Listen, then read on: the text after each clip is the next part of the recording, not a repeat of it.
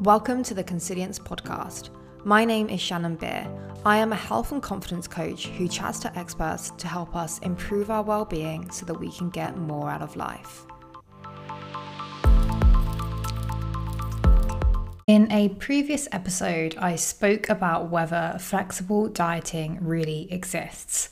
And a question that I've been asked frequently is whether I can explain how comes flexible dieting and rigid dieting share variance? What does that mean to say there's shared variance between the two constructs? So, I want to talk about that a little bit and how we can move towards a healthy relationship with food because the reason that we endorse flexible dietary control in the first place is because we generally consider it to be a more adaptive and sustainable alternative to rigid approaches. And if it fits your macros is a very common approach that is typically considered synonymous with flexible dietary restraint. And this is where we, you know, emphasize higher protein intakes and individualize macronutrient totals with the purpose of including a variety of foods and affording flexibility in the diet. And it is true that flexibility is important. The question is whether, if it fits your macros, is actually flexible dietary restraint and whether flexible dietary restraint is actually flexible itself, because this is where the shared variance issue comes in. So, back in 1991, there was a researcher who found that individuals who engaged in more regimented eating approaches, some more of an all or nothing kind of approach, they were more likely to overeat than individuals who endorsed a more flexible type of dietary restraint. So, this is when the flexible control and the rigid control was conceptualized. And we have found that in some studies, flexible dietary restraint has been associated with lower levels of disordered eating and psychological distress, and higher levels of self regulation and sustained weight loss. And yet, these findings have not always been replicated. And recent research has reported positive relationships between flexible restraint and binge eating. So, as an evidence based practitioner, this is kind of concerning and prompts the question is flexible restraint an adaptive form of eating or not?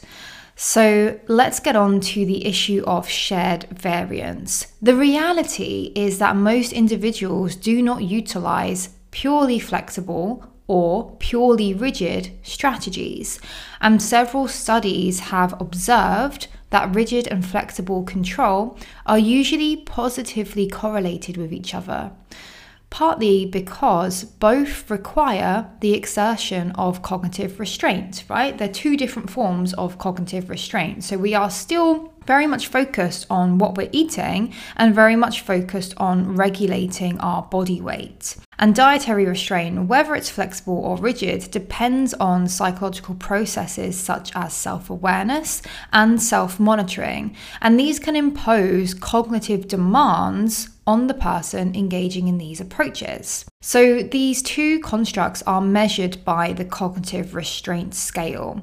And as I've mentioned, they share a variance of up to 52%, which is a very significant overlap. And the important part is that the adaptive properties of flexible control are only apparent once its shared variance with rigid control is removed. So, this essentially means there's a lot of similarities between these two constructs, and research has not yet elucidated what those adaptive components of flexible control actually are. So, if we take a look at the items of the flexible control scale a little more closely, there's 12 of them. So, let me just read those out to you. Number one, when I have eaten my quota of calories, I'm usually good about not eating any more. Number two, I deliberately take small helpings as a means of weight control. Number three, while on a diet, if I eat food that is not allowed, I consciously eat less for a period of time to make up for it. Number four, I consciously hold back at meals in order not to gain weight. Number five, I pay a great deal of attention to changes in my figure or body build. Number six is a question of how conscious are you of what you're eating. Number seven is how likely are you to consciously eat less than you want. Number eight, if I eat a little bit more on one day, I make up for it the next day. Number nine, I pay attention to my figure, but I still enjoy a variety of foods. Number 10, I prefer light foods that are not fattening. Number 11, if I eat a little bit more during one meal, I make up for it at the next meal. And number 12 is a question Do you deliberately restrict your intake during meals even though you'd like to eat more? So, it's actually quite interesting when you look at some of these items because you may have noticed that they don't always, you know, pertain to flexibility at all. So there are some issues here and some things that I've noticed. When I've eaten my quota of calories, I'm usually good about not eating any more. So there seems to be a bit of um, judgment there. I deliberately take small helpings as a means of weight control. You can see it's all about weight control. There's no mention of health, there's no mention of I enjoy foods from time to time. There's even mentions of fattening foods, which we know don't exist. Of course, energy dense foods exist, but energy dense foods in isolation do not cause weight gain and you know can be incorporated in an overall healthy and balanced diet. So there are certainly some issues with this scale and yet this is the scale that we've been going off when we're talking about flexible dietary control. And in fact, item 9 I pay attention to my figure, but I still enjoy a variety of foods, was the only item on that scale that did not share substantial variance with rigid control and was positively associated with body appreciation and inversely with binge eating, food preoccupation, and BMI.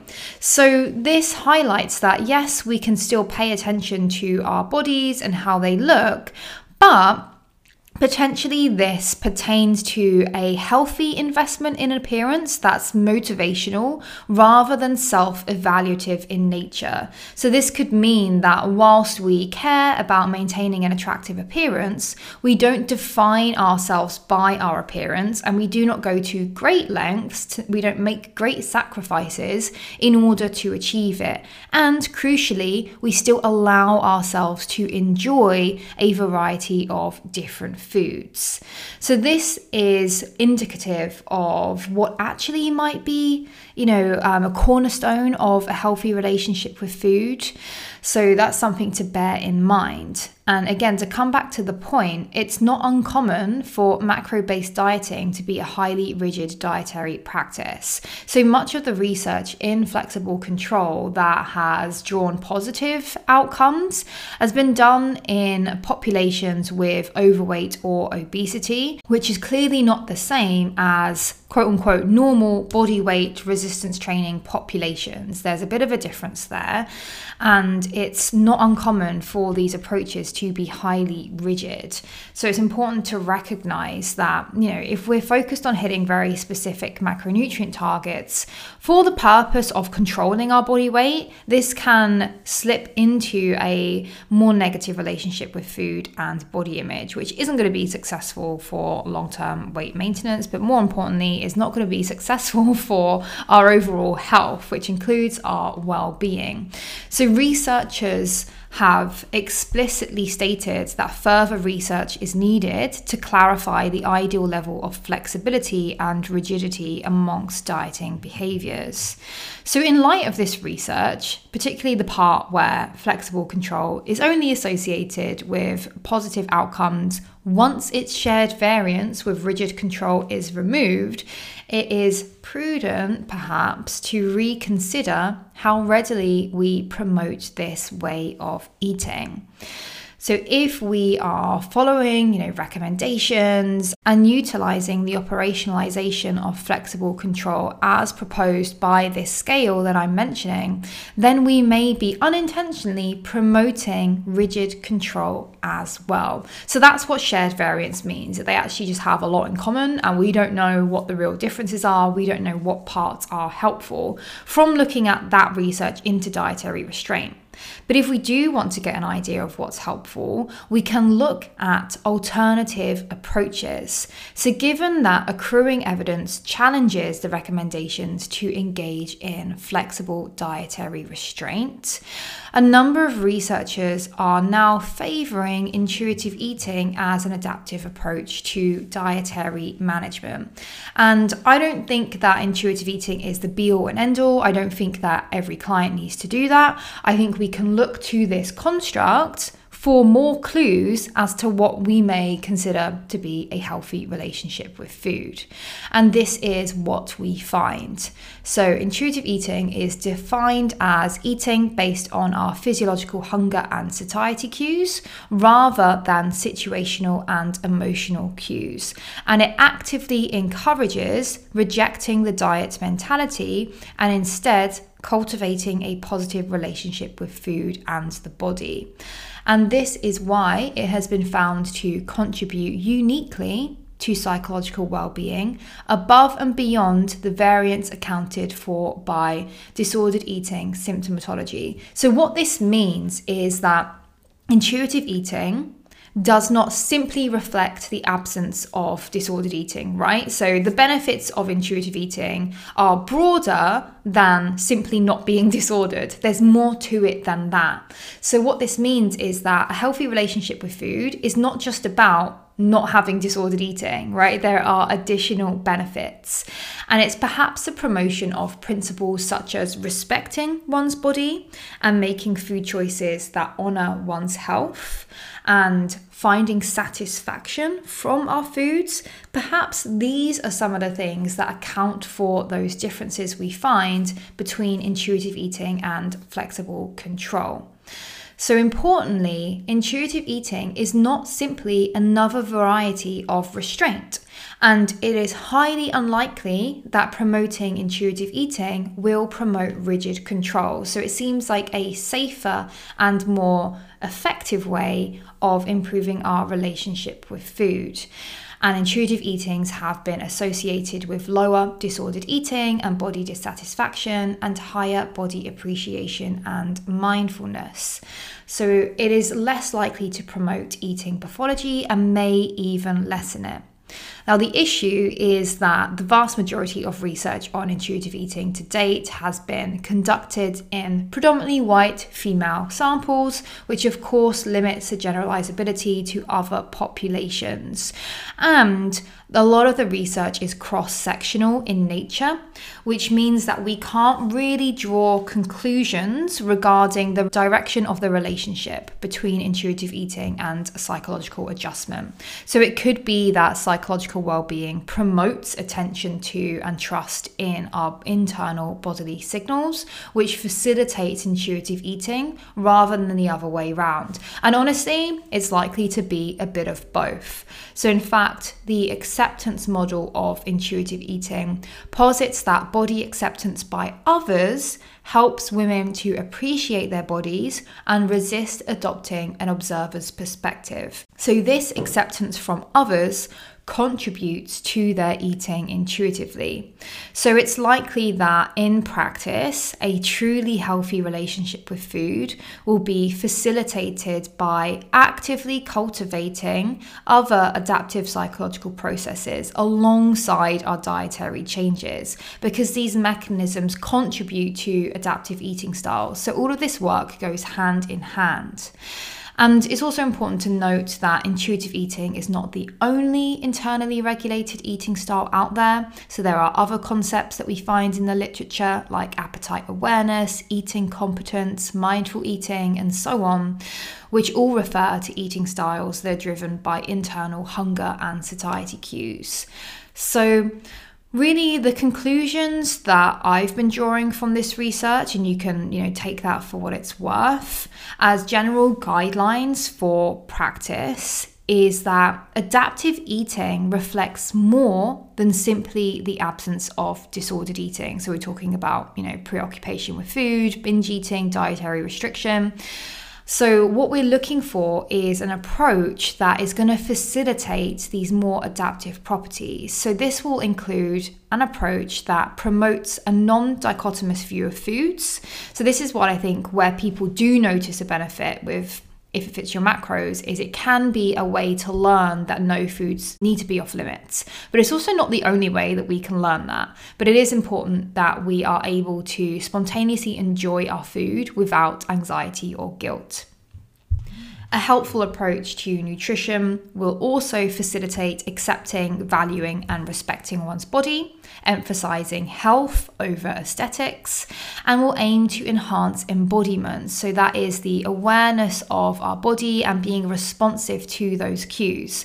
So, we're seeking to develop self efficacy in using our signals of hunger and satiety when appropriate. And I will say this is the one, you know, probably the most controversial factor of these internally regulated eating styles is that not everyone can do that, and not everyone can solely rely on these these cues, but I do think developing an awareness and learning how to look out for them, building our capacity to be aware of these cues and to um, trust that our body can regulate eating for itself.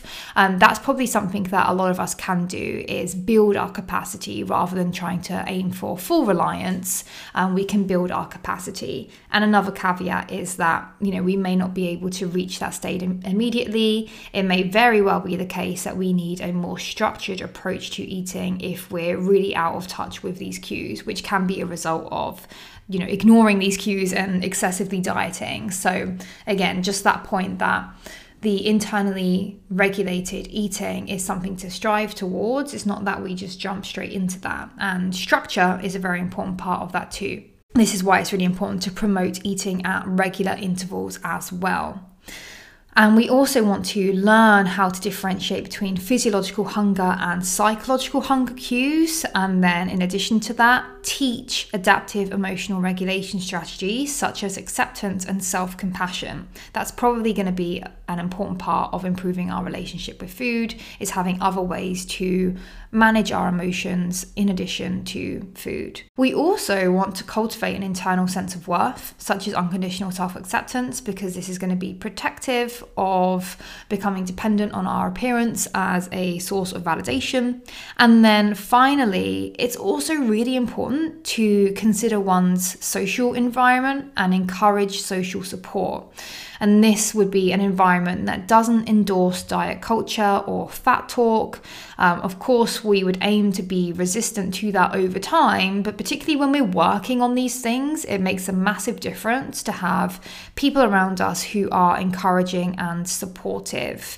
And that is crucial for the acceptance piece and is also a very important part of learning compassion as well. And that, of course, will impact our eating behaviors. So, hopefully, that helped to answer the question what do we mean by shared variance? Essentially, that there's a large overlap between the two constructs and we don't actually know what the adaptive components are. Yes, flexibility is important. No, macro tracking is not inherently bad. However, there's a whole lot more to healthy relationship with food than simply the absence of disordered eating. And some of these principles of appreciating your body, finding the enjoyment, rejecting the diet mentality are also very important parts of having a healthy relationship with food and ourselves.